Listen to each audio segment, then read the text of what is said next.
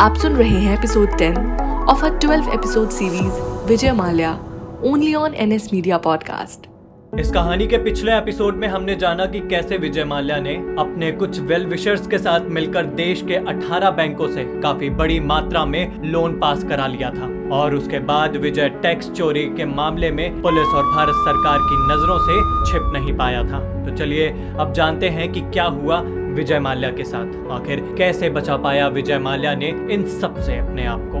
विजय अगले पल क्या करने वाला था, इसके बारे में किसी को भी कोई खबर नहीं थी। उसके दिमाग में क्या चल रहा था, ये तो या विजय माल्या को पता था और या उसके कुछ करीबी और भरोसेमंद लोगों को। विजय माल्या ने घाटा भले ही बिना सोचे समझे खाया जिसे उसकी बुरी किस्मत या उसके बुरे दिन भी कहा जा सकता है। मगर नुकसान के अलावा माल्या की ज़िंदगी या उसके व्यापार के लिए उसका उठाया हर एक कदम बहुत सोच समझकर और प्लान के तहत उठाया गया था। माल्या अपने हर एक पल पल का हिसाब रखते थे। आखिर इतना बड़ा एम्पायर जो था माल्या का।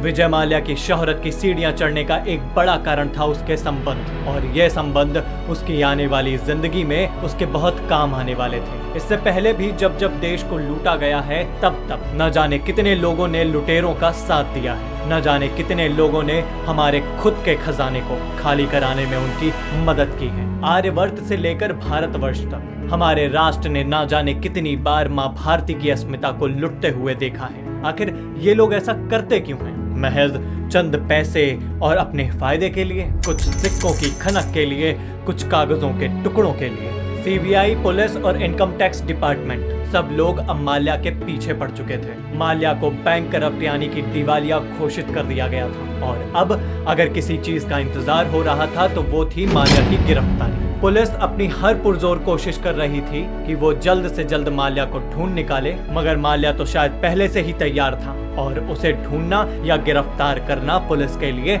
इतना भी आसान नहीं होने वाला था। माल्या का बैंक करप्ट होने का एक सबसे बड़ा कारण था उसकी अयाशी और उसके फिजूल के खर्चे। साल 2015 में 18 दिसंबर को माल्या के 60वें जन्मदिन की तैयारियों के लिए उसने अपनी मैनेजर को बुलाया और उससे कहा हेलो निकिता अंदर आओ यस सर आपने बुलाया यस एक्चुअली यू नो ना my 16 birthday is coming soon ji sir अगले हफ़्ते है आई नो यस तो मैं चाहता हूँ कि इस बार मेरा जन्मदिन आज तक का सबसे शानदार जन्मदिन हो ओके okay, सर आप बता दीजिए आपको क्या क्या चाहिए अपने जश्न में hmm, सबसे अच्छी आतिशबाजी सबसे लजीज खाना और सबसे शानदार पार्टी होनी चाहिए और हाँ सोनू निगम को स्पेशली परफॉर्मेंस के लिए इनवाइट कर दो। डोंट वरी सर मैं सब कर दूँगी। थैंक यू डेफिनेटली तभी तो तुम्हें चुना है। तुमसे यही उम्मीद थी मुझे। माल्या की उम्मीद के अनुसार बेहद लग्जूरियस पार्टी थी। और कमाल की बात यह है कि यह उस वक्त किया गया था जब माल्या को बैंक द्वारा डिफॉल्टर घोषित कर दिया गया था। माल्या की पार्टी में करोड़ों का खर्चा किया गया था, जहाँ शराब, इटली और स्पेन से मंगवाई गई थी। वहीं दुबई जैसे जगहों से फाइव स्टार होटल्स के शेफ को विजय की खास बर्थडे पार्टी में खास खाना बनाने के लिए बुलाया गया था। विजय माल्या की आलिशान पार्टी में स्पेनिश, इटालियन, चाइनीज़ कॉन्टिनेंटल और ना जाने कौन कौन से देश का खाना था। पार्टी में इतने सितारों ने शिरकत की थी कि पार्टी की चमक कुछ अलग ही नज़र आ रही थी। खूबसूरत मॉडल्स बड़े बड़े बिजनेसमैन और दिग्गज पॉलिटिशियंस ने भी उसमें हिस्सा लिया था। विजय को देखकर अंदाज़ा लगाना बिल्कुल नामुमकिन था कि वो इतने बुरे वक्त से गुजर रहे हैं और उनके सर पर इतना ज़्यादा कर्ज भी है। उनकी आँखों की चमक अब भी बरकरार थी। माथे पर शिकन का एक नामो निशान नहीं था। शायद वो जानते थे कि आखिर वो क्या कर चुके थे, और उनका अब कोई कुछ बिगाड़ भी नहीं सकता था। इसीलिए विजय माल्या तैयार थे सारी चीज़ों के लिए।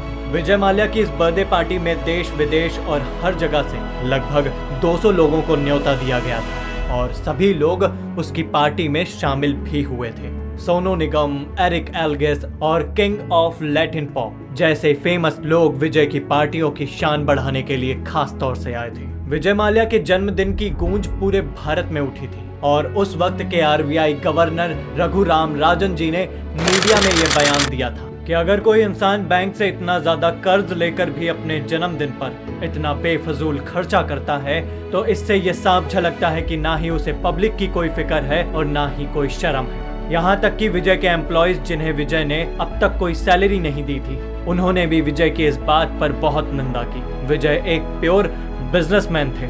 उनके लिए मॉरल्स या इथिकल जैसी चीज़ों के लिए कोई वैल्यू नहीं थी। उनके लिए अगर किसी चीज़ का महत्व था तो वो था पैसा। अगर किसी भी व्यापार में ज़्यादा मुनाफा माल्या को नज़र आता था तो बिना कुछ सोचे समझे वो उस बिज़नेस को करने लगते थे। उसे कोई फ़र्क नहीं पड़ता था कि लोग उसके बारे में क्या सोचेंगे, क्योंकि माल्या का मानना था कि दुनिया में हर चीज़ पैसे से खरीदी जा सकती है, और अगर उसके पास पैसा है तो कोई फ़र्क नहीं पड़ता कि आप जो काम कर रहे हो, वो अच्छा है या नहीं।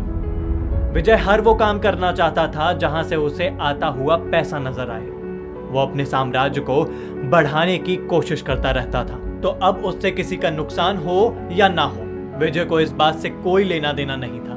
विजय की ये सोच हर इंसान को नहीं भाती थी, जिसमें कई उसके अपने दोस्त थे और कई रिश्तेदार भी। माल्या के बिज़नेस पार्टनर्स को भी उसकी ये सोच पसंद नहीं आती थी, जिसकी वजह से माल्या की बड़ी बड़ी बिज़नेस डील्स भी कैंसिल हो जाती थी।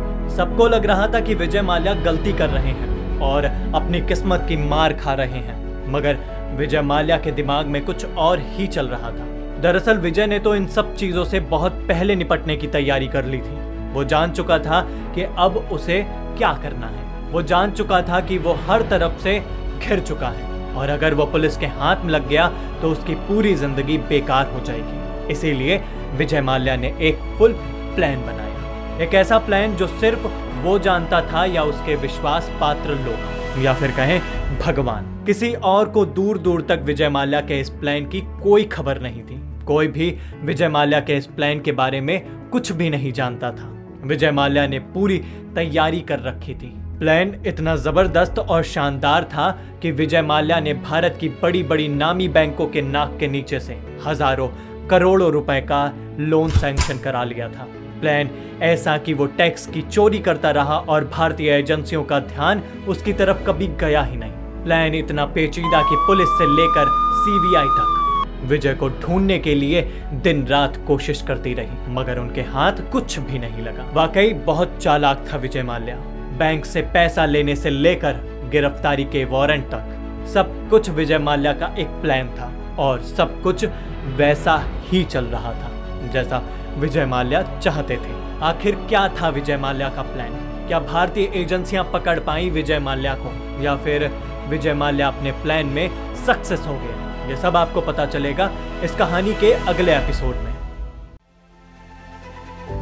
आप सुन रहे हैं Vijay Mallya only on N S media podcast written by Tusharika Sharma.